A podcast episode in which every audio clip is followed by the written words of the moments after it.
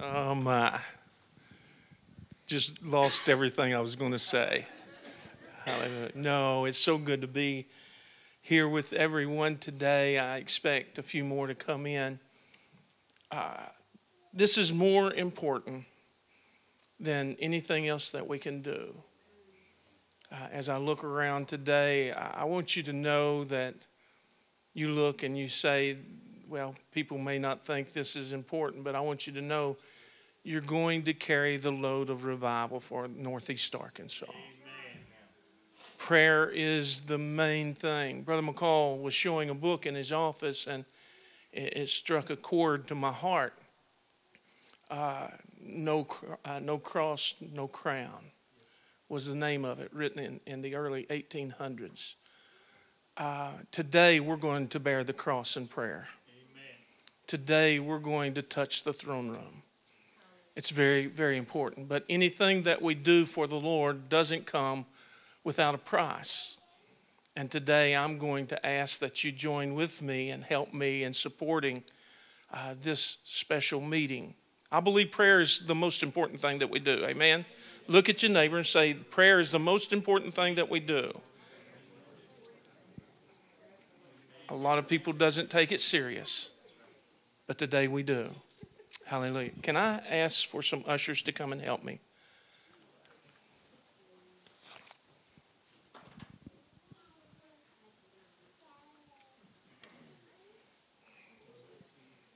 It's good to see young people here. Amen. Amen. So, if you would, brother, just start playing. We're going to pray. Just go ahead, young men. God is so good to all the ministry that's here. Thank you for, for taking this very serious. For the lay, uh, lay person that's here, thank you for making things happen for the Lord. Prayer will make a difference in our lives. We're going to have focused prayer. We're going to have a lot of things going on with focused prayer. We're going to fight the enemy today. Amen. when we were making the annual calendar, uh, Brother Duran asked if he could schedule a prayer time. Uh, it thrilled me because I know what prayer can do. I, am, am I saying too much? Is, is it sinking in yet? Prayer is important. Uh, prayer is important. We didn't come here to sit back. We didn't come here to look at everybody else pray. We came to touch the throne of God. So look at look across at somebody and give them an AT&T handshake, you know? You know, long distance handshake and just tell them, speak it out loud. I want to touch God. I want to touch God for you. In Jesus name. Brother Duran.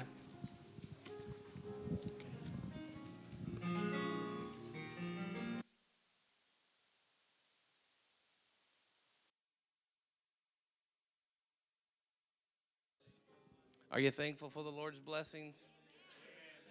Amen. So good to have evangelist Jason Beardsley with us. When I asked earlier, Brother Murphy was referring to us asking about having this session. Brother Beardsley was the man I had in mind for that. And I believe this is God ordained, especially after speaking with him last night. I believe this is ordained of God. And I believe that God's I know He's already here, and I believe His presence is going to increase. And uh, if you need healing in your body, this is probably a really good place to be today. If you need restoration in your soul, this is absolutely a good place to be today. If you have a need any in any aspect of your life, you came to the right spot. You know, God actually moves on Saturday mornings every every bit as much as he does on Sundays. Amen. Amen. As Brother Beardsley comes, can we lift our hands to the Lord and ask Him to speak to us today? Thank you, Jesus.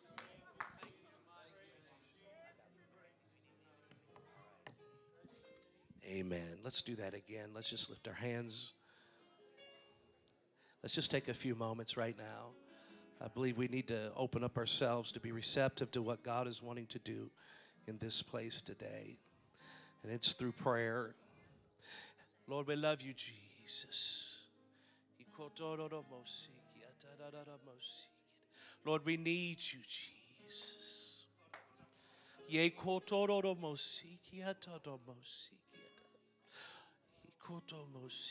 I love you, Jesus.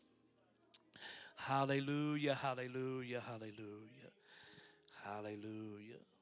Amen. It is so good to be with uh, Lake Lake City. That's and I know this is section five, and I give honor to all the the ministry that is here. If you're a pastor or a lay minister, if you're in any kind of ministry, can you lift your hand? Let me see. Amen. I thank you for coming out. And you know people that come to church on Saturday mornings. They're serious.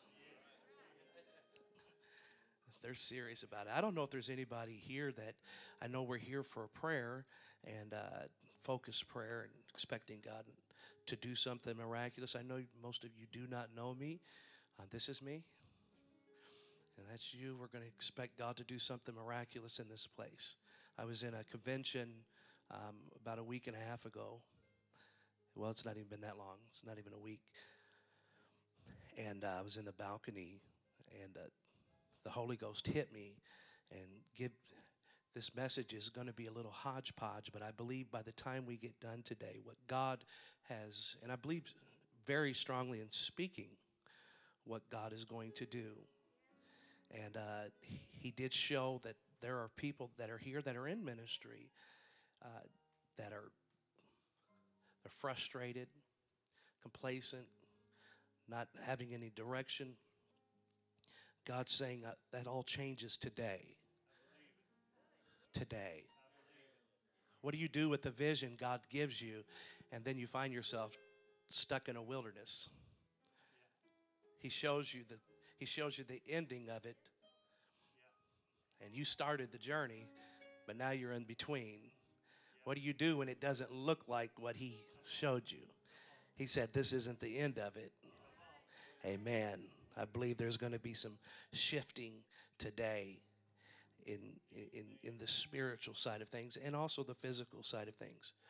You can't, you cannot give somebody something that you don't have. Jesus tells Peter, He says, You love me, feed my lambs. And he goes on and repeats himself, and God's not into repeating himself. It has purpose. He's saying, if you really love me, feed my sheep, feed my sheep. But the problem is, is if you if you empty yourself out and you don't have anything to feed somebody with, so there, you, you got to get a little personal and selfish today and allow God to um, minister to you. Amen. I'm going to direct your attention to Acts chapter 3 and verse 1. I do apologize for my speech right now. I'm my head's all allergied up. This guy's we're tag teaming in that today. Amen. But my condition physically has nothing to do with what God's wanting to do spiritually. Acts 3 and 1. And now Peter and John went up together and into the temple at the hour of prayer, being the ninth hour. Somebody say together in prayer. And a certain man, lame from his mother's womb, was carried, whom they had laid daily at the gate of the temple, which is called Beautiful, to ask alms of them that entered into the temple. And Peter, who seeing Peter and John about to go into the temple, asked an alms. And Peter, fastening his eyes upon him with John, said, Look on us. Look on me. I've got it. Look, look at me. Amen. You gotta you gotta grab that for a moment. And he gave heed unto them, expecting to receive something of them. And then Peter said, Silver and gold have I none, but such as I have, give I thee in the name of Jesus Christ of Nazareth. Rise up and walk. And he took him by the right hand and lifted him up. And immediately his feet and ankle bones received strength. And he, leaping up, stood and walked and entered with them into the temple, walking and leaping and praising God. And all the people saw him walking and praising God. And they knew that it was he which sat for alms at the beautiful gate of the temple. And they were filled with wonder and amazement at that which had happened unto him. I want to. It's going to be a little hodgepodge, but I want to. I want to talk to us for a little bit about this: the currency of the kingdom. The currency of the kingdom. Heavenly Father, we come before you right now, knowing I'm just a vessel, God, but what you have given to me, I pray that it will be delivered as you have given it to me. Remove me, God, and allow you to speak right now. I pray that every ear, eye, and heart will be opened in this place, knowing we need you to move, God. You brought us together for purpose. In the name of Jesus, I come against every hindering spirit in Jesus' name. We give you the glory, the honor, and the praise for what you're doing and what you're about to do. If you're going to help me preach today, you can be seated. Amen. Anybody have any faith in the house today? Anybody truly believe? Uh, the Holy Ghost has been speaking to me a little bit about uh, it's it, it, it's not even in completion, but God was speaking to me about a, a, a people that they believe in God. And I, I know everybody here, you're here because you believe in God. But uh, there is a place that we got to get in God that we believe that God can work through us. There is a frustration that happens because when we look at humanity and see who we are and the condition from sickness to depression to oppression, I believe that one of the greatest uh, attacks on the church today is a spirit of not possession, but a spirit of oppression. If he can get you thinking different and mess with your mind, even though you have all the tools that God has given you, you won't know how to operate them.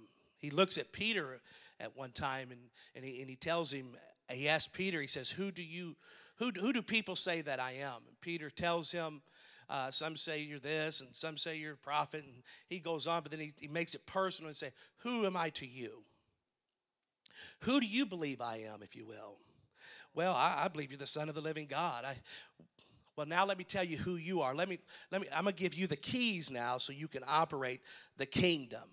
Amen. I believe everybody that has the Holy Ghost here today, if you have been been called to this ministry, and I believe that you have keys uh, but it's one thing to have keys, it's another to know how to operate it. There's a frustration that goes on in the spiritual side of things because God takes you out of darkness and brings you into this marvelous light. And we're thankful for it. I'm thankful for salvation today. I'm thankful that He made a way that I could uh, live a life that's more abundantly and, we get frustrated because we're at a place that we're, we're, we're operating in, in, in a place of uh, just salvation and not operation. We, we, we come to church, we dress up on Sunday, and, and, and we go through this process, and, and you see people come to an altar and they get the Holy Ghost, but uh, there's a difference between uh, people receiving the Holy Ghost and us operating in the Spirit. I'm feeling, I'm feeling comfortable right now. Amen. There, there, there's a place that we've got to come to an understanding. And this is why it's so frustrating. How many prayers have we prayed and it seems that they go unanswered? Is it God's working half the time and the other time he's on vacation? He's at number two ditch, you know, uh, catfishing? I, have swam in your San Francis River. I almost drowned in that thing. Uh, but uh, there's a uh, there's a place in God that you can get that you can ask and you shall receive. There is actually a place, church, that you can get in God, that you can seek, and you will find it. We serve a prayer answering God today. Amen. I'm going to mess with you a little bit because I want you to get to a place that God says it. What is required of you is that you believe in me. Amen. That you believe that I can change you. Amen. I know you believe I, I, I, can change your neighbor, but I can change you. Where old things are passed away and all things can become new. Amen. I want to get to a place in God that the kingdom comes to heaven, comes to earth. Amen. It's it, we know it's there and it's we have access to it if we operate properly. Amen. The frustrating thing with it is, is it's twofold. It's God will save you just as you were. We don't, you don't have to get cleaned up to come here and you can come as an alcoholic. I've seen, I've seen drug addicts and alcoholics. I've seen uh, in any kind of condition, you can come just as you are. You're welcome here. But once you get the Holy Ghost, everything changes. Amen. you know, and you, we've got to separate salvation from just operation. God says, I've saved you for purpose. Not so you can just make it to heaven. Well, I'm coming to church and make that's fine. I'm not saying if you're not operating fully in it, but I don't know about you, but I don't want to go through this place where all we're singing about is what we're going to do up there. Won't we have a time when we get over? I want to have a time here. I want to see the kingdom come here. Amen. He says, well, the stripes on my back, it was for purpose. Amen. For here, not there. Everything that I done was for here. Amen. You need to access it, but it takes more than just uh, you bending a knee and bowing a head. You got to be obedient to me. Amen. Somebody say obedience. That's difficult for people. That, that's difficult for us to understand this process because, and God says that's okay. You don't have to understand everything. Matter of fact, James 4 and 7 says, Submit yourself, therefore, to God, resist the devil, and he will flee. Submission. Submission means you don't agree. You can't agree with something that you submit to.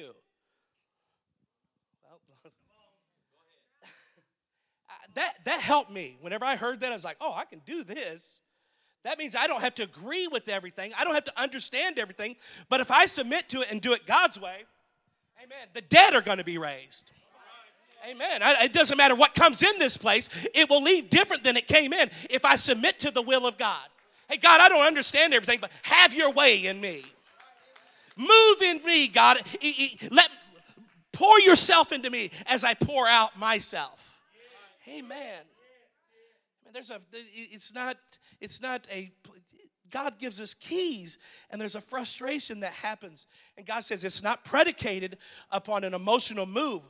You know, you got a guy that can sing here, and it uh, instantly changes. But was that because God came or because he did a good job? We're emotionally moved if they sing our song. Oh, that's my song. Let me get out there now. Amen. I'll, I'll dance during that. Oh, that, that new stuff, I don't. Hey, every song that is sung should be unto God. If his name's in it, it shouldn't be moving you to a place where you're moved by the beat of the drum. Amen. You should have came in this place with the dance. You should have came in this place with the shout. David said, I was glad when they said unto me, Let us go. Uh, before I ever got there, Amen. I had my mind on Jesus. I didn't need 45 minutes of somebody pumping and priming me to get me to a place. I came in this place with Jesus already. You want to know when church starts? When I walk in the building. Amen. It's already, it doesn't matter if I'm at the Piggly Wiggly or if I'm at Walmart or if I'm in the house of God. This is the church, this is the temple. Amen. Thank God for this building. It says, You are the building I'm looking for. You are the place that I reside. I no longer dwell in buildings made by man's hands, but buildings made by my hands.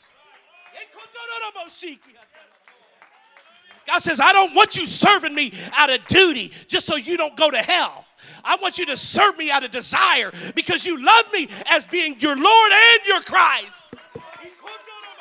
More than you can ever imagine if you'll just open yourself up and allow me to be God in your life. Oh, I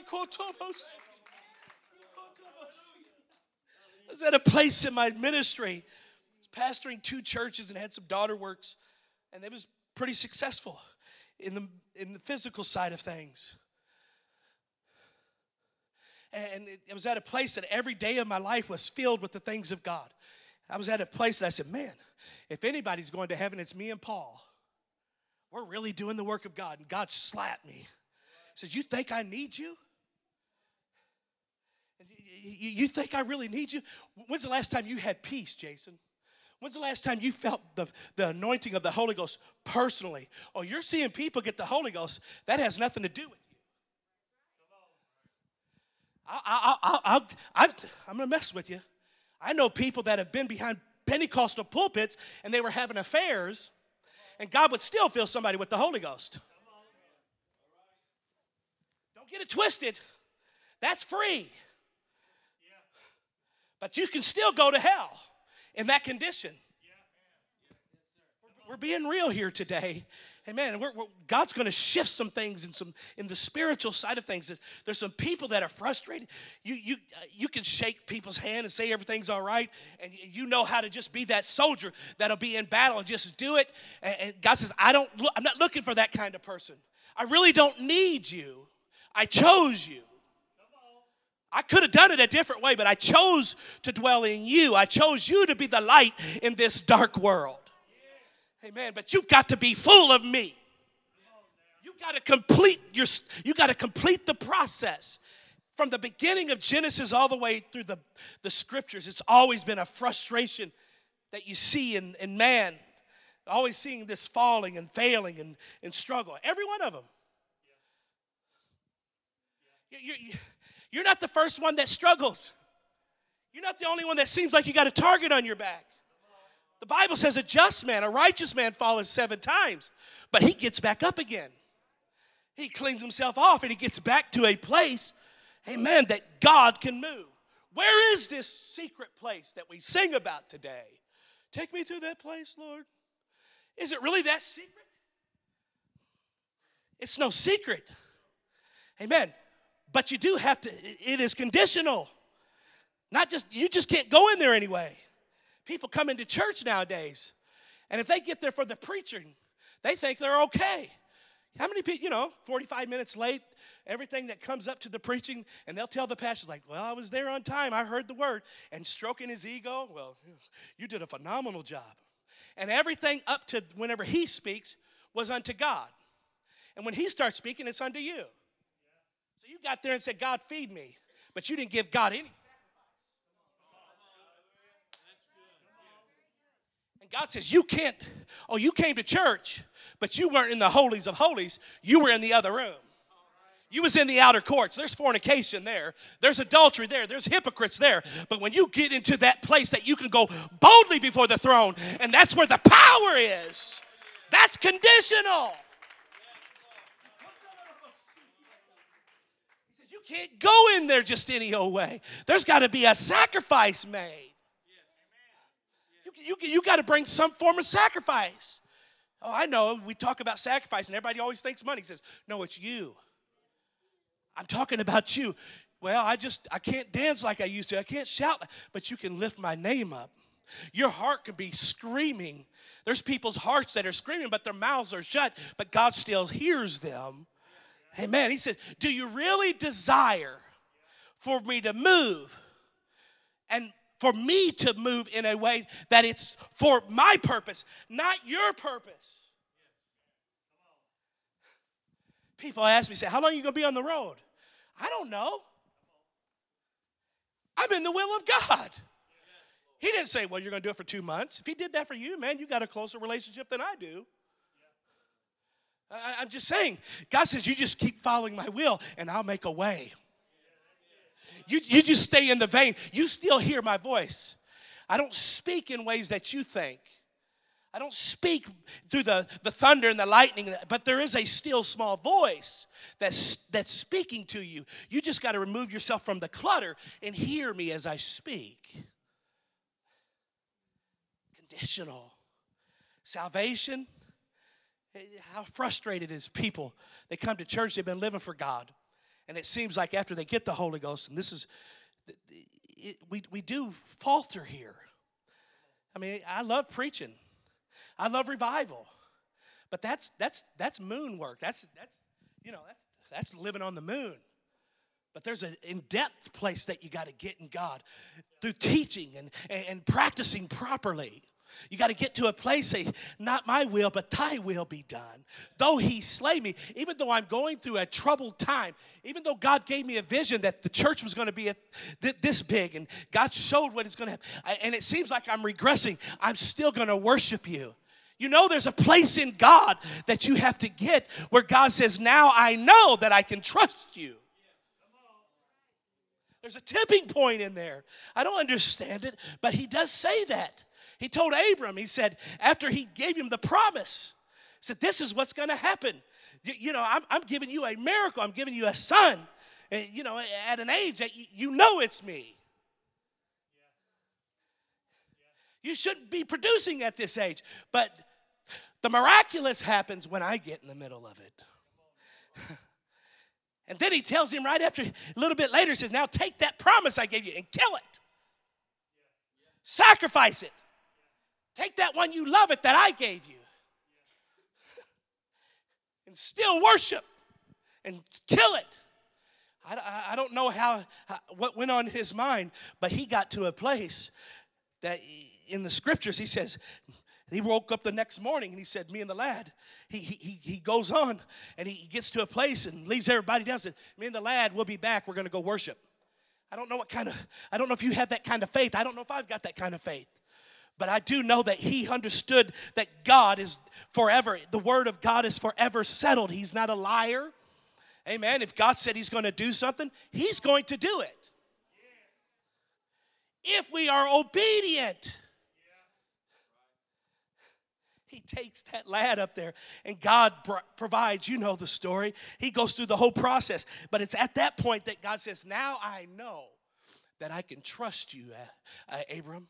And you're no longer Abram. Now let me tell you. Now, let me show you. Let me give you a little, let's be descriptive a little bit here. Now let me show you what's going to happen in your life. I can't show you that until I can trust you. I can't, I give you the keys. I'm, I'm, I'm telling you, Peter, I, I, I, there's a place for you, but I can't give it all to you as Simon. But now you're going to become Peter. Now you're going to know. Upon this rock I build my church, and the gates of hell shall not prevail against it. I'm trusting you now. It's, it's not just one anointing, folks. Not in the kingdom. There's dimensions in God. I'm not going to get too spiritual and start walking on air. But I'll tell you this there is dimensions in God that I can't even fathom.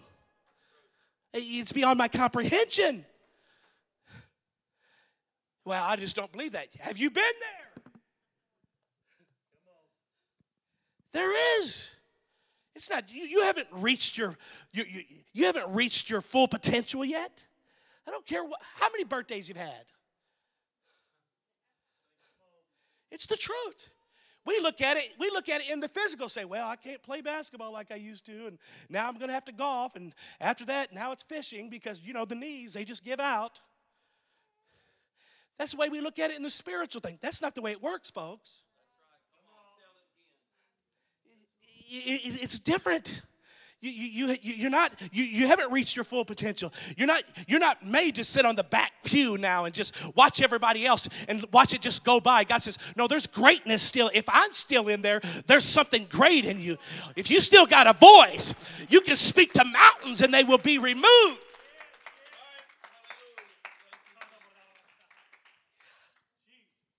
There's pillars amongst us that have become dormant and they just had a place that they just don't feel like they're of any use anymore and they don't fit in. God says, You just keep speaking my name and I'll make a way where there is no way. There's nobody that can stop the anointing in your life. You can, though. Oh, Ezekiel, let me take you off your mountain and throw you in a valley and ask you Hey, what do you what do you believe? What do you believe? Do you believe these bones can live? He, he, he does exactly what we do. Thou knowest, God. Have your way. If you want to do it, go ahead. Let me get out of the way. God says, No, that's not what I asked you. I know what I can do. I want to know what you think. Do you believe I can move and I can make dead bones live again. Well, I'm going to tell you something. If you're in the physical side of things, no, you don't believe that. If you're living in a carnal side, no, you, you, you can't believe that because it's not possible. But if you get in the spiritual side, everything changes. I can, hey, I believe I can do all things through Christ, which strengtheneth me. As long as I've got God on my side, watch me. No weapon formed against me shall prosper, because greater is he that is in me than he that is in the world. There's a place where you get that you believe that you got it. If I could just, the woman with the issue of blood, she believed in God, but she had to believe in herself. Oh, she's been to doctors and everybody else, but she got to a place, she said, But if I can just touch, I believe if I, me, my hands, if my hands can just touch the hem of his garment, I will be made whole. You, I, am trying to get somebody to believe in yourself today. Get to it. This isn't a self help deal. This is saying this is what God has said, and this is the requirement for you, for Him to move through you, is you got to believe that He can change you. Well, you don't understand my uncle, my aunt, my, you know, I have generational curses. Old things are passed away. And all things, I, all things become new. Those gener- generational curses are behind me. I know some people may see you that way, but how does God see you today? If He called you to this, I'm telling you, He'll take you through it.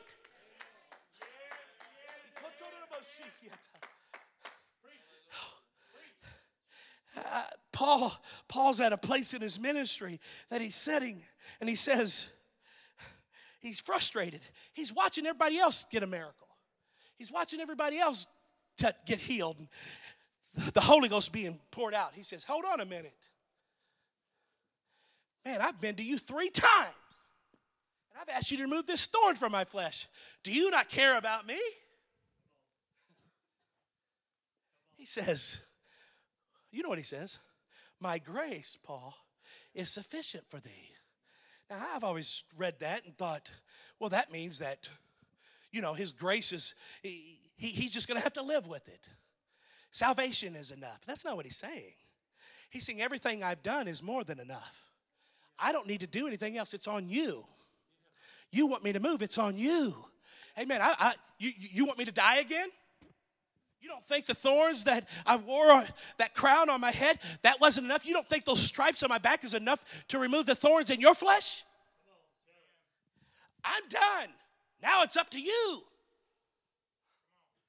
You want me to move? You move. I inhabit the praises of my people. It's not predicated upon if you're having good times. I know everybody praises whenever they go to the mailbox and there's a check in there. Nobody praises when there's a cutoff notice. It's crazy. Almost every church across the nation, I, I travel everywhere. Hardly nobody does testimonies anymore. If they do, they say, Yes, you. The guy over here is like, come on, let me testify. No, you. I know you got a check in the mail. You got the cutoff notice. The devil's been on my back. I don't even know if I'm gonna make it. My feet are swelled up like two big old Suzy Q's. My back hurts. My head hurts. Pray my strength, the Lord. I don't know if I'm gonna make it. That was a testimony. Do we just testify when something good happens? The Bible says we're overcomers by our Hey, Amen. Oh, I, I, I feel dangerous right now. Amen. I, oh, I've got some trouble going on right now. Let me testify. Yeah, I, I want to say I've got some trouble, but you you watch and see. The God that gave me this Holy Ghost is the God that's going to turn the lights back on. I know they may have turned it but you just watch and see. I'm testifying about what God is about to do. Because greater is He that is in me Hey, I still believe. I believe. Hallelujah. We got any believers in the house? Amen. I still believe if you, whatever the vision is God gave you, Pastor. I still believe that whatever He said He's going to do, God's going to do it. He's faithful and just. but it's conditional.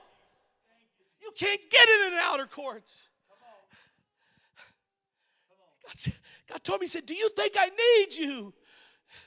I don't need you, but I desire to have a relationship with you. It's not predicated upon how many people you got in your church or how much work you're doing in the physical. It's the last time you went to a closet and closed yourself in there and said, God, it's me. I don't need anything. I just wanted you to know I love you.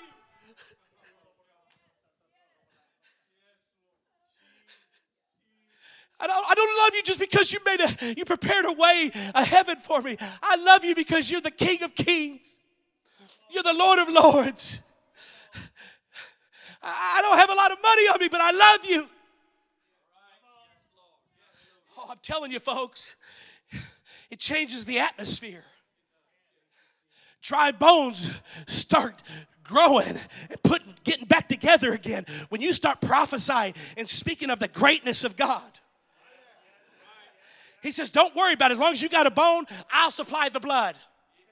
You don't have to worry about the blood because the life's in the blood. And I gave, I shed blood for you. Amen. I shed blood so that you can have life and have it more abundantly. But you got to believe in me.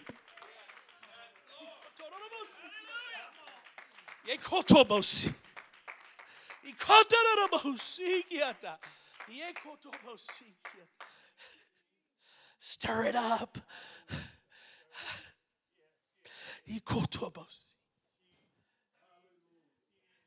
You serve me, Jason, out of duty, not desire. You have no joy, you have no peace. You're just serving me, thinking you're really doing my work. I speak worlds into existence. You think I need your hands? We got a building God gave us. We walked into a $1.4 million building. They wanted 200,000 down. We didn't have any money in the bank. But we laid, we anointed that building in Chicago. We put oil on it and we anointed it, and then me and my wife, in the name of Jesus. I know this seems impossible, but God's in it. A little bit later, we sat down. I said, and the, the, the real estate agent, he said, It's not possible. I said, Let me talk to their board. All things are possible through God. And this this Trinitarian church, they was we set our board was sitting with their board, and they're over there said, I don't know what's going on, but I feel the anointing of the Holy Ghost in this place. He said, What what can you do? He said, We ain't got no money down. We need to get in first month free. And this is how much we can afford to pay. They said, Done. Now the real estate agent say you got to have two hundred thousand down, but God says you don't need anything down. And I got to a place that everybody was excited and everything was going good. And all of a sudden, I became a keeper of God's kingdom. I put a big old thermostat up here. Is that thermometer? Thermometer. I've probably got a fever right now. But I put this thermometer up and I said, We need to have this much money. And it didn't have but just a little bit of, I mean, you couldn't even tell it was colored in. And it stayed that way. And all of a sudden, I'm trying to think of, man, we need to sell peanut brittle. We need to do something. Have a crawfish boil.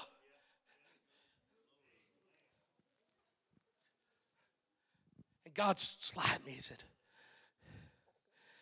How do you think you're going to pay for this building? How did you get in this building? You did it, God.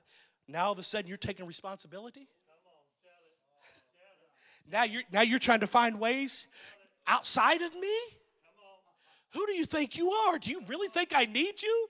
And you're wondering why you're frustrated? All you care about is the building now. You're trying to pay off my building. What did I tell Peter? He said, Do you love me? Yeah, feed my sheep. You stop feeding the sheep and you're feeding the building. It's not rocket science. If you feed people, they grow. You feed lambs, they become sheep. And if they become sheep, that's why he says lambs first. He says, feed the lambs, but they're going to grow up, keep feeding them, they'll become sheep. And if they become sheep, you got something to take to the market. The provision is in the people. I understand you got to have blueprints and everything, but you better have a God print on it.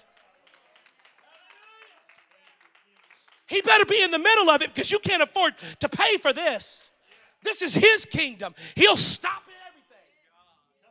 Hear me. If it has stopped, if it seems like everything is stopped, it has purpose. It's not that the devil's winning. That's already been, that's not even, that's not even a, that's not even thought of. That's already won. He's already been defeated. It's between me and him. He says, I've stopped because your relationship with me, I've severed it for a little bit. I know people get the Holy Ghost, that's free, but I will not operate through you. You will not have peace, you will not have joy, and you won't have personal increase until you decrease to a place that you allow me to be both Lord and Christ. Oh, you're, you're, you're preaching salvation, but that's all that does is frustrate people. You got seasoned people. And you, wonder why our children are falling by the wayside and they don't want our God. Are we, are we, are we praying the same repetitious prayers? Because God's not answering them. God, you know, we, I, I believe, I believe that we're going to have, in, I, I've been in churches and the pastor's preaching about uh, we, the prostitutes are welcome here, the drug addicts welcome here, everybody's welcome here. And there'd be right there, sitting over here, would be an alcoholics saying, Amen. He's basically telling them, Shut up. I'm preaching right now. And all along, the people that he's saying are welcome here, they're there. How about we stop preaching about having revival and let's just have it? If God, revival and evangelism is separate.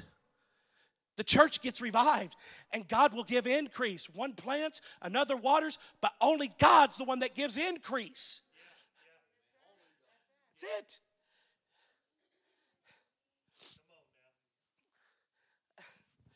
We've got to get to a place that we're planting and watering and allowing God to give increase. Stop trying to grow it ourselves.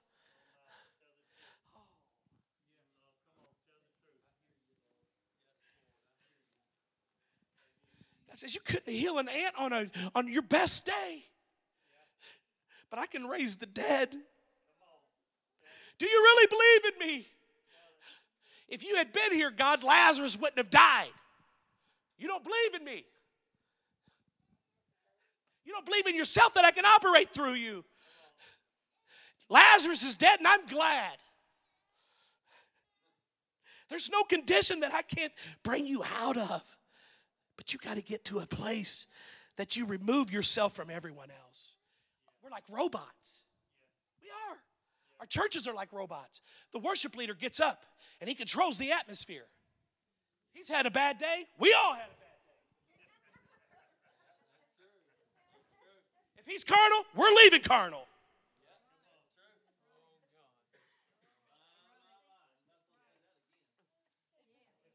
Oh, I'll get in trouble if I say it again. It was in the spirit the first time, it'd be in me the second. Seriously, folks. I'm a, uh, let, let me give you a newsflash. Nobody cares about your problems like you do. Nobody. The pastor don't care about them as much as you do, but you want him to pray more about your problems than, than you do. If the pastor would pray, God, the pastor says, How about you pray? I, I, don't have a monopoly on miracles. The Bible says, if you are spirit filled, ask, you shall receive. Seek, you shall find. There is a fivefold ministry that is to equip the people so that they can go minister. Everybody here has the ability. Well, I just don't know. You're measuring it to who you are. I'm a, it, you got to get to a place that you don't allow the worship leader, and I'm, he's a great one, you don't allow the worship leader to, to control the atmosphere of your praise. You look at it. He comes up here to everybody's shouting, and you'll be in the middle of a shout, and he says, You may be seated. Everybody sits down. It's not a commandment, it's an option.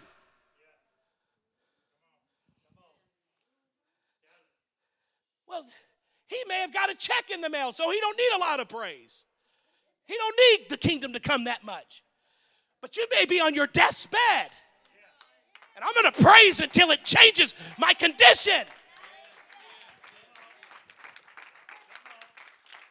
Oh, David, what are you doing? Why are you breaking that? Quit, quit doing that. Take a few steps and, hey, man, my praise isn't unto you. You may not like my dance, but God likes it. He loves it. He says, If my people, which are called by my name, shall humble themselves and pray and seek my face and turn, condition. We love it. Seek ye first the kingdom. Man, I want the kingdom. The kingdom, the kingdom come. And everybody's shouting that, and everybody delivers that. Right now, I'm going to change the atmosphere. I'm gonna, I'm gonna bestow upon you the gifts. And you leave here like, I got the gifts. What are you done with it? It's conditional. It's conditional. Hear me, folks. He is a miracle working God, but it's conditional. He's made you weak. Hear me, Paul. Paul gets, he says, Ha, I get it. When I'm weak, he's strong. It's conditional. Whenever I'm, I'm at a weakness, when I've got a thorn in the flesh, I actually have something I can put on an altar and sacrifice so that I can light in that outer courts a place where I can get to the holy place, where now I can petition.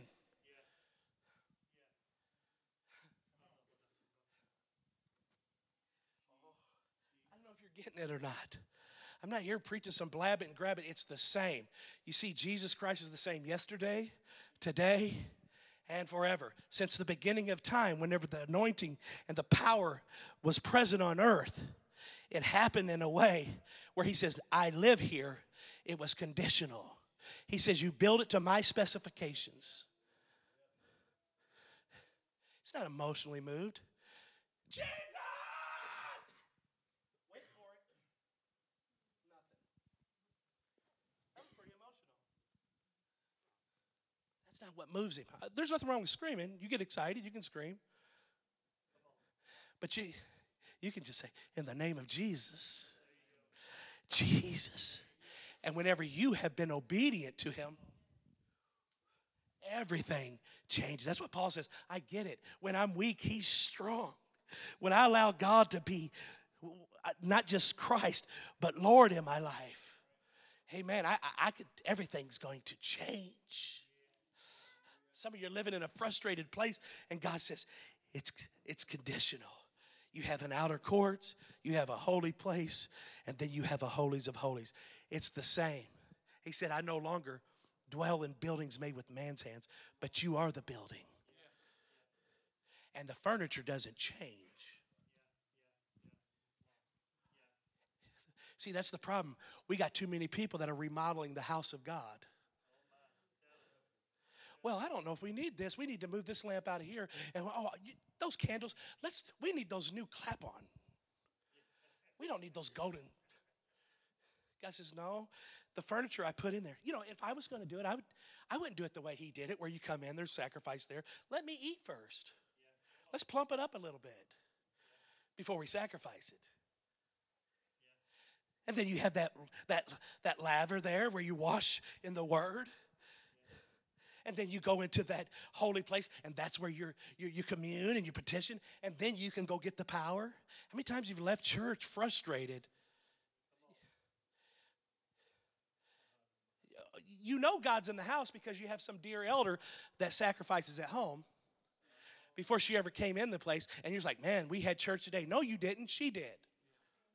You just felt the glow of it. You felt the afterglow. She walked by and you went. You got those holy shivers. You're like, oh, that's enough. That won't get you to your next Sunday. You're going to have road rage on Monday.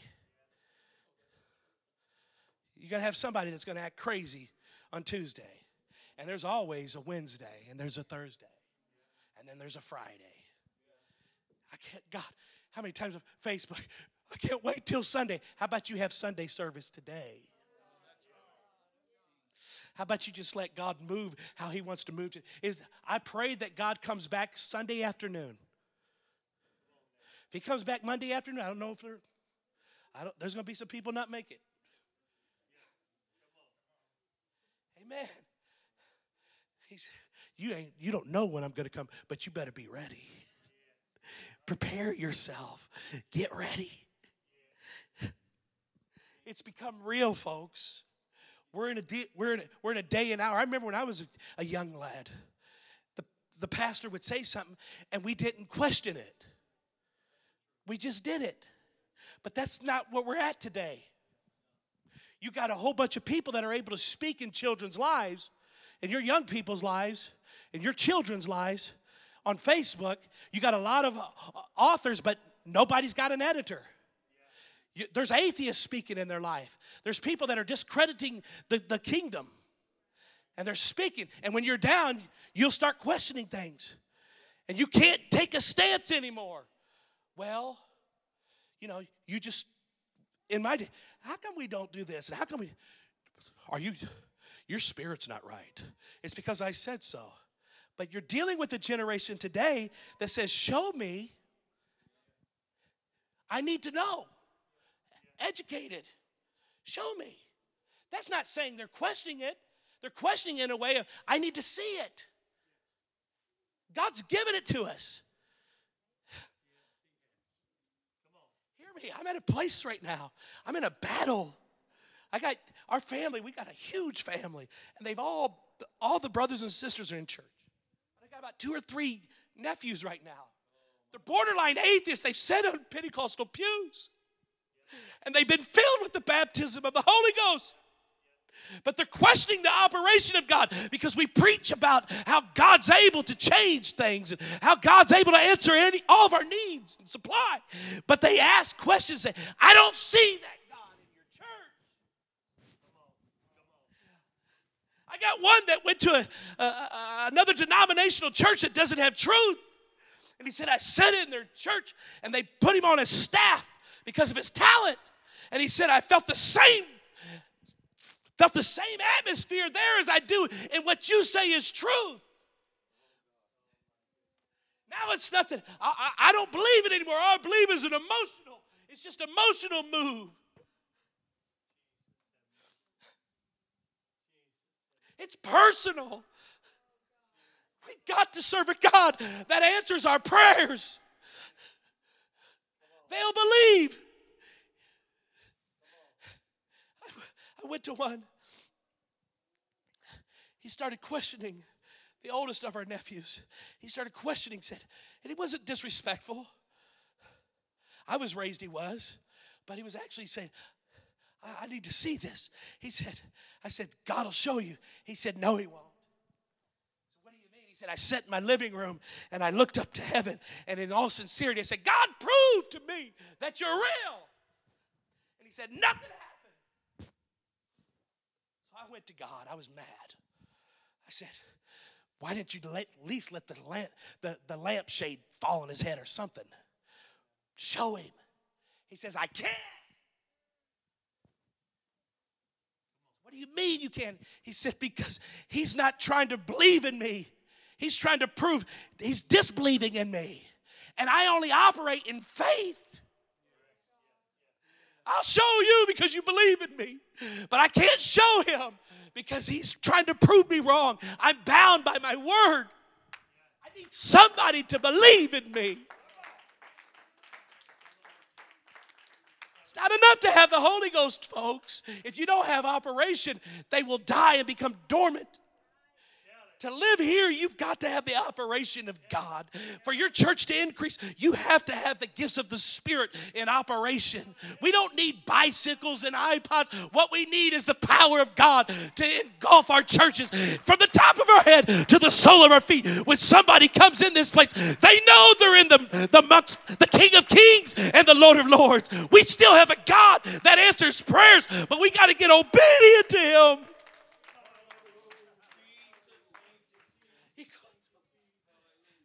Says, You try me. I want you to try me and see if I won't pour you out a blessing. Go ahead, try me.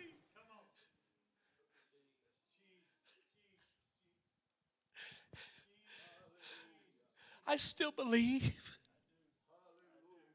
I still believe if there's cancer in this place, God can heal it now the enemy has warped us to a place that we even get the scriptures to a place that we don't believe that he's present. We believe in a God that's going to be in heaven. And we believe a God that was there for Moses, but he says, I'm God now. I'm a very present help in the time of trouble. But you got to get to a place that you call on my name, no matter the condition of the outcome. I may be going through a fiery furnace, but let it be known today that I won't bend and bow. He is the King of Kings. He's able to bring us out. If He doesn't, it's His will.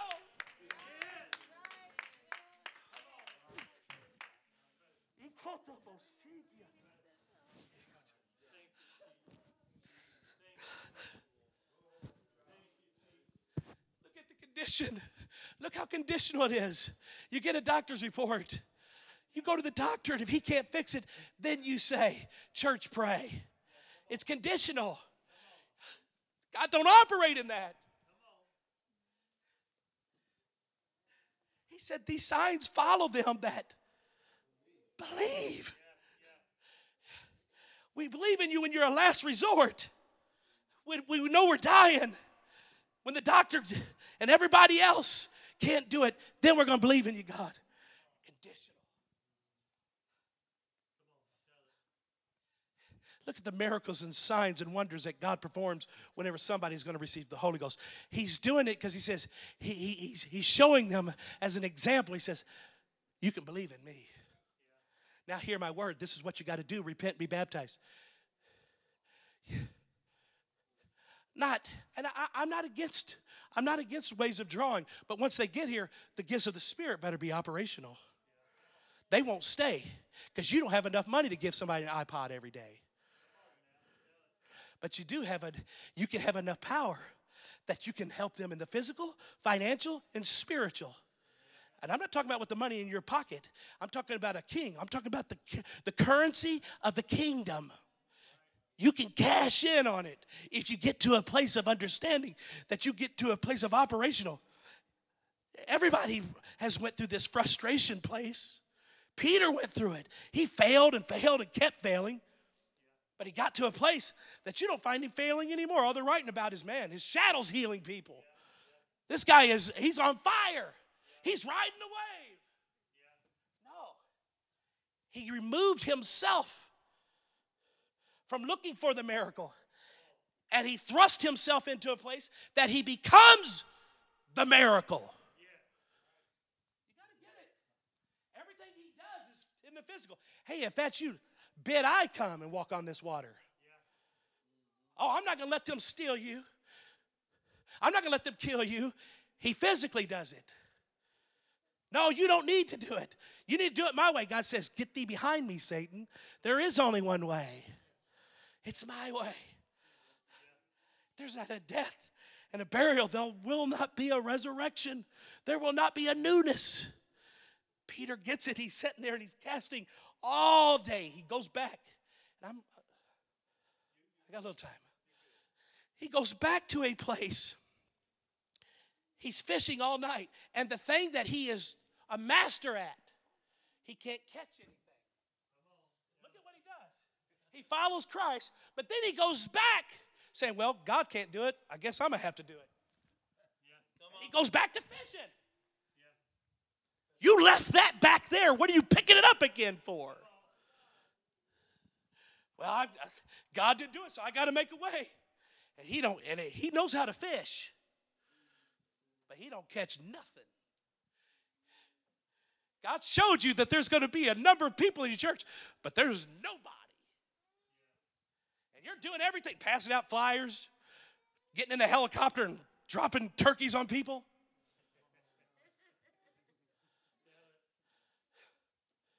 Nothing. Oh, they'll come for the turkey, but they'll leave. Thank you. I had people come after church for the Thanksgiving dinner. They won't even come to church. They'll come for the dinner, though but he catches nothing. And here it is. Here's the shift, I believe. It's not gospel, it's Jayspiration. He says, he looks and they, hey, who is that? Who's, who's telling us? And whenever Peter, he casts, he tells him, says, cast on the right side. Who does this guy think he is? We've been fishing all night. Does he not think we've cast on the right side already? Be obedient. Go ahead. Wore out, tired. And here it comes. But you got to catch this, not the fish. He, he, he gets to a place that he, he lets somebody else hold it, if you will. And the Bible says he strips everything off. He strips his coat off and he jumps into, the, in, into it and he goes to where Jesus is. He's one of the only ones that does it. That's what the Bible says. And he, he, he, he no longer is worried about the provision, the physical side of things, but he wants to stay connected to the spiritual. He no longer is just looking at the miracle, he jumps in and becomes the miracle. Hear me, folks. It's no longer about self, it's about. And then you, he tells him, he says, Oh, you believe in me now. He says, Now you go back. He says, You go back and get the provision now. It's there, folks. It's waiting on you. I know you've been fishing in this same place. You've been doing everything you do. But whenever you start planting and watering properly, and you start being obedient to God, not emotional, everybody in prison becomes spiritual.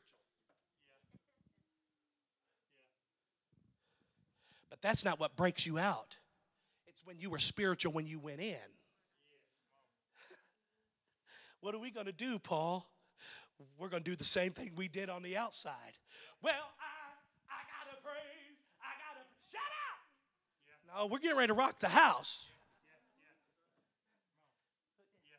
yeah, I mean, you can't clap. You can't. Your feet and I got chains. Come on, somebody. That was the first kabasa. All of a sudden, where you can't get out of, God can get into. It doesn't matter where you're at. He says, You make your bed in hell, I'll be there. I, there's no place that you can go that the power can't be there. I'm omnipresent. I feel every space and time. You just got to be obedient to me.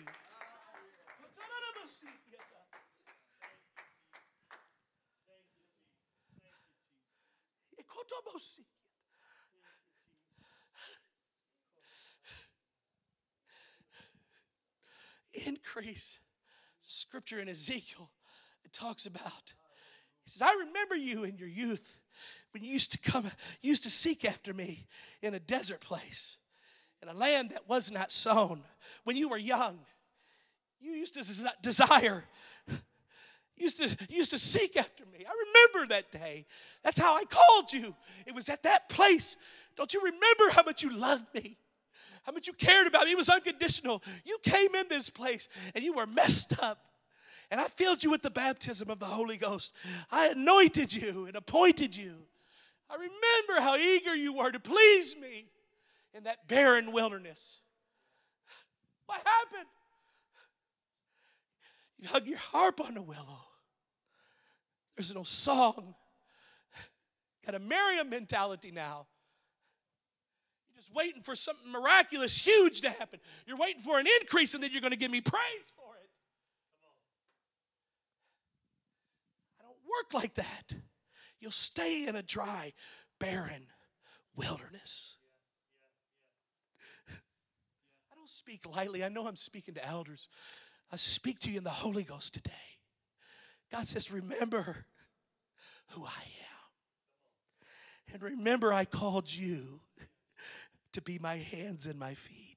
I don't expect you to take the burden and responsibility of every sinner up on your shoulder. I just want you to be a watchman on a wall. You be a lighthouse to them, and they'll come in.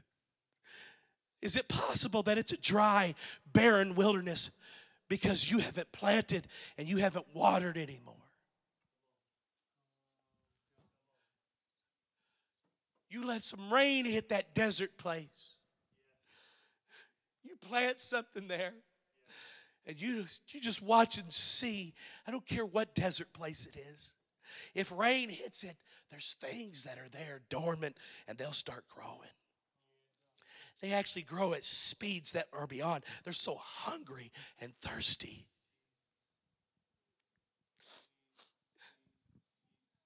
I have to trust you with the kingdom. It's not about trusting you with just the same. I have to trust you with my kingdom. I've got to know God, you know the intent of the heart, but I've got to know you're going to be faithful in the good times and the bad times. I got to know that I can trust you with what I'm wanting to do through you. I know I gave you a picture of it, but I need to trust you that you'll still worship me even when that wilderness, when you're thirsty. Are you going to desire to go back to fishing? Are you going to desire to go back to Egypt? You want to go back to being bound? You think it was easier there? Are you going to say, hey, man, there, there is a promised land? There is a land that flows with milk and honey. I know I'm in a wilderness right now, but I'm not staying here. Yea, though I walk through this valley of the shadow of death, I will fear no evil. You may do what you're going to do, but I'm going to keep praising Him. I'm going to keep worshiping Him.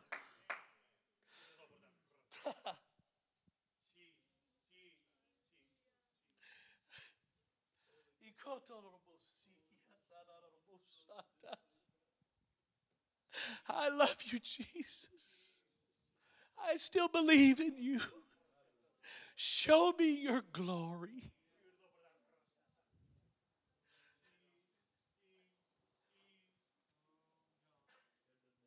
Psalms 107 and 3, I believe. It says that Moses knew the ways of God, but the children of Israel, they knew the acts of God.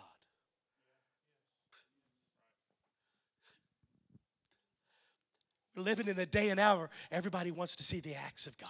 Show me the miracle. But God says, There's my way. There's a place you can get in me. Oh. You'll hear my voice. I'll show you my glory. Remove yourself from the duty for a little bit and get back to where you're hungry and thirsty for me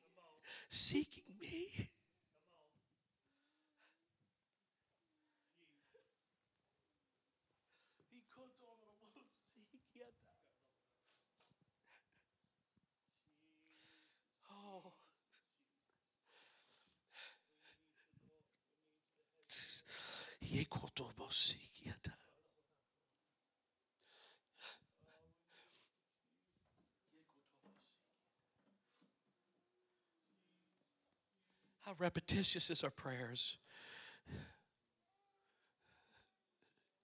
God says, He walks by. He walks by the, he goes to Athens, Paul does, and he sees, he sees, he sees a sign and he sees a little place set aside amongst all the demigods. And he sees this one, it says, the unknown God. He says, Let me tell you, I've come to tell you who that unknown God is. you need to know him. You can know him. He's not like all your other demigods. This God, he can change everything. Jesus goes by. Music come, he's going by, and he says, as he's walking by, he, he hears this repetitious prayer, just continual, just, and he says, That's not how you pray. What are you doing? I Don't answer that kind of prayer. This is how you pray. Our Father which art in heaven, hallowed be thy name. Anybody know it? Come on. Thy kingdom, help me out as it is in heaven. I don't know if heaven can hear you because I can't hear you. Let's start it again. Everybody that will. Our Father which art in heaven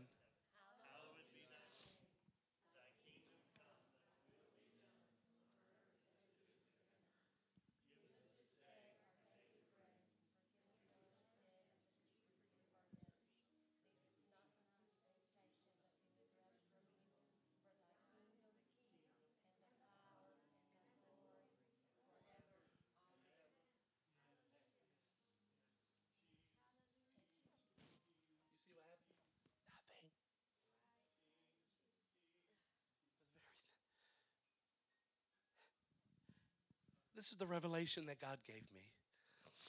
And it's not new, but He gave it to me and it changed my life. He says, Do you not see it? Do you not see the pattern? I don't change. You made exactly what I was telling you to do, and you made it repetitious. You've fallen victim to the same people because I put words down. You think I'm talking about the words. That's not what I'm talking about. What I'm doing is taking you through the tabernacle. This is how you pray Our Father which art in heaven. Our Father that's not my friend. Our Father who is on his throne. Our Father, David said, I was glad when they said unto me, Let us go into the house of the Lord. We petition the Lord before we praise him. We do.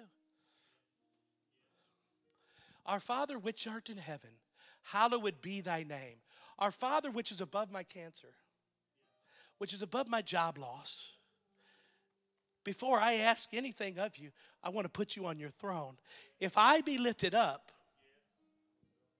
I will draw all men unto me. What you're doing is you're in the outer courts, folks. Our Father which art in heaven, you bring a sacrifice of praise. See, we've got it all twisted. We don't want to go to an altar because an altar, after you're saved, is a place of condemnation. We don't want people seeing us. Why are they going up? I knew they were backslid. I knew they had problems. When's the last time you seen the pastor's wife or leadership run to an altar first and fall on it? No, they got to wait till everybody else goes, then they sneak in behind. And then they expect God to make them number one. The altar is not just a place of salvation. Or, this is a place of petitioning. This is a place of operation.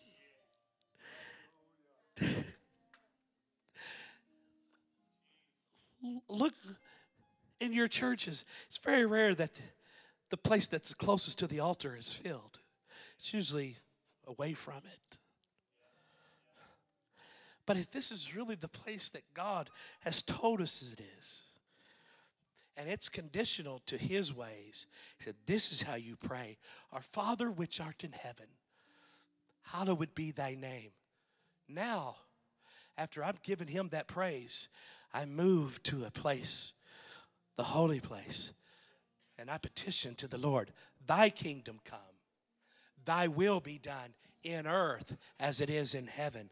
Now I can tell you what I want. Give us this day our daily bread. Whatever I have need of, God, give me provision today. It's not a question, it's telling. He says, Ask. It, it, you get to a place that you can go boldly before the throne and you can obtain. I don't know if you get it, but he says, Remove yourself for a moment, open yourself up. You're running on empty. You're running on empty. It's not by happenstance that you're doing something out of the ordinary. It's not it's not by accident that you said, "Hey, let's let's get together." Do you understand how how conditional and how the problem is is and why churches are the average church size is 70 to 80, 72. Do you understand why that is? Because that's all you can effectively pastor. You're doing a good job. You get up to 60 to 80, good job. You're, you, you've reached your full potential. He's made you so dependent upon a number two person that you have no idea. It doesn't even mathematically equate to us. He said one puts a thousand to flight, but that number two guy, he puts 10,000 to flight. Where two or three are gathered together, I'm there. Hear me. You may be a lay minister here and you're frustrated and you don't understand why you're everything's dormant and that it doesn't seem like the pastor cares about your ministry and he's not moving it forward. Can he trust you? With his vision, not your vision, with his vision. The only way he's going to pour into you if he trusts you with his vision that God gave him. He's not looking for another vision to come in and cause confusion. He's looking for you to embrace his vision, submit to it. Your vision reaching its full potential is, de- is completely dependent upon him and you embracing his vision, the pastors. And your church growth, pastor, is dependent upon you trusting that number two guy. The miraculous. Oh, you can do this with your hands, but you can't do that with your hands. You can't bring 10,000. That's the number two guy. Your weakness is that God is telling you to trust. That's where the increase is. Moses would have never allowed Aaron and Hur to get that close unless he completely trusted them. Whenever he's on there and he's fighting, he's getting weak, you're going to get weak. You got to have somebody to lift your hands up. Well, I just don't trust him. You, I'll show you. If a church has been there more than 10 years, I'll go seven years. If a church has been in, if, if its doors have been open for seven years and it's running 70 to 80, I'll show you a pastor that's been wounded. He's trusted somebody and somebody's taking his vision, somebody's somebody's taking a different direction, split churches, done this. So it gets to a place that he says, you know what? I will not my, allow myself to be open again like that. I will not allow myself to be torn. So he closes borders. I know, I've done it. Had people come in and rip our church apart. But God says, keep it open. You got to keep trusting. I trust you. You better trust my people.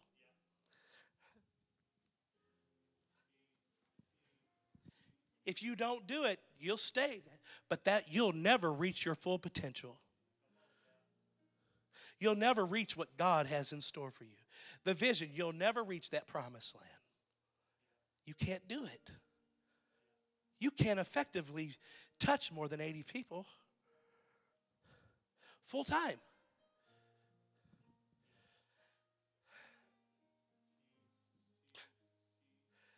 Can He trust you? Can God trust you? I'm talking to the pastors, I'm talking to everybody. Can God trust you with His kingdom? And can you trust others?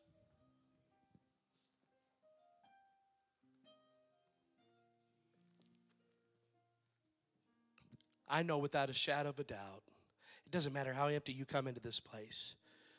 And it's not because of who I am, it's God's desire. God told me years ago, year and a half ago, He says, I want you to go on the road, resign your churches, and they were running right at 200. I'm not saying that braggingly. We started them from the ground up, and they God just blessed. But He says, leave it. Turn them over to some ministry I raised up, or God raised up under my ministry. And God says, I want you to go on the road because we're at a place in time that people, as yourself, are serving me out of duty and not desire.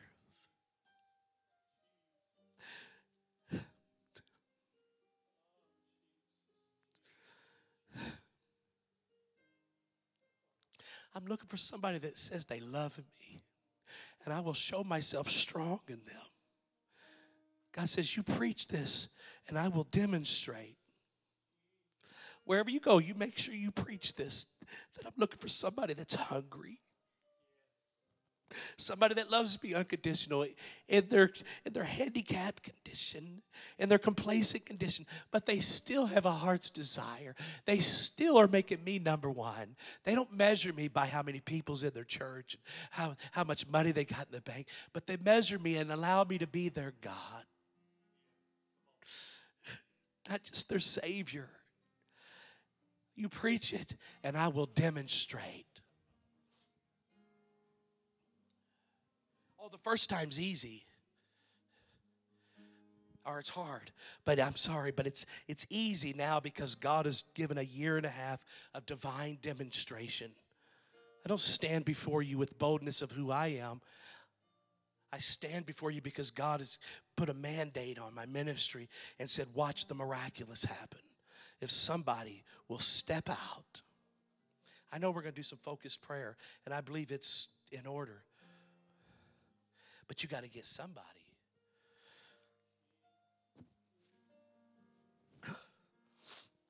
Oh, it's, we, we find it amazing. We preach sermons and we want people to move. But when's, when you're being preached a sermon, does it move you still? Does it bring you to a place when God is reaching for you? And I promise you that God is absolutely reaching to say, Let me grow on in you. Let me put another anointing on you. David, I know you was anointed as a lad, but I've got another anointing waiting on you. There's still a king, there's still a crown. You're still a shepherd's boy. You're anointed, but there's a place that you go on and you grow on in me. A place that I can say, now I can trust you. We want the anointing to be there all the time. He says, the anointing usually shows up when there's a lion or a bear or a giant. When there's a problem, that's when the anointing is activated. I just don't anoint, I just don't anoint you when you're driving through Burger King. But I do anoint you when you got a problem.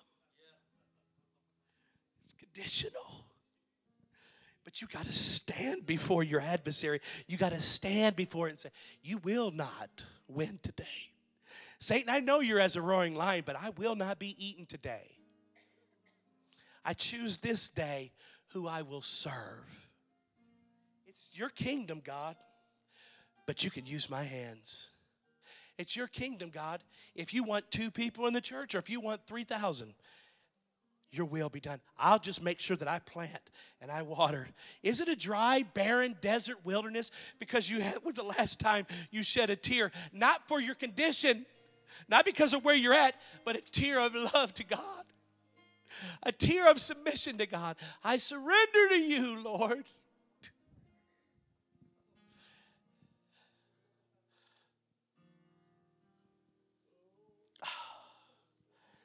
Think before we do focus prayer, where we corporately do it, there needs to be an individual because it's nobody goes with you. Everybody's in the outer courts, but nobody goes with you in the holies of holies.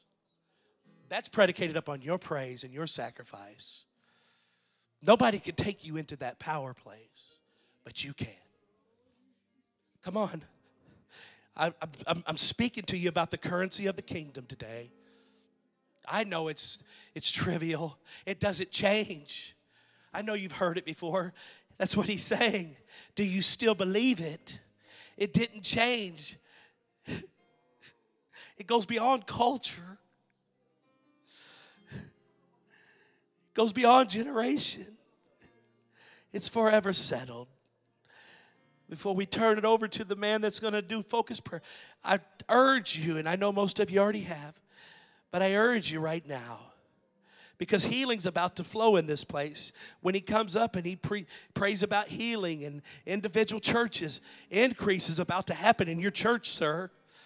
But God's looking for your praise now before you see it. Come on, Miriam. I know that you're beyond and you're in the wilderness, but don't let down the tambourine. Don't stop praising me.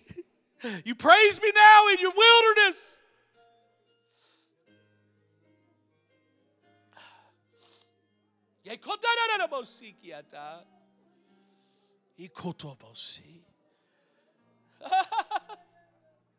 Increase is waiting. Come on.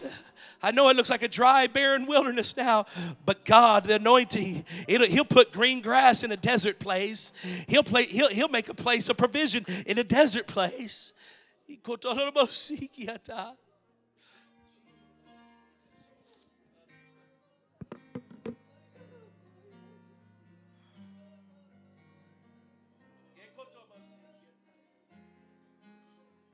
Come on. Somebody lead us in prayer right now.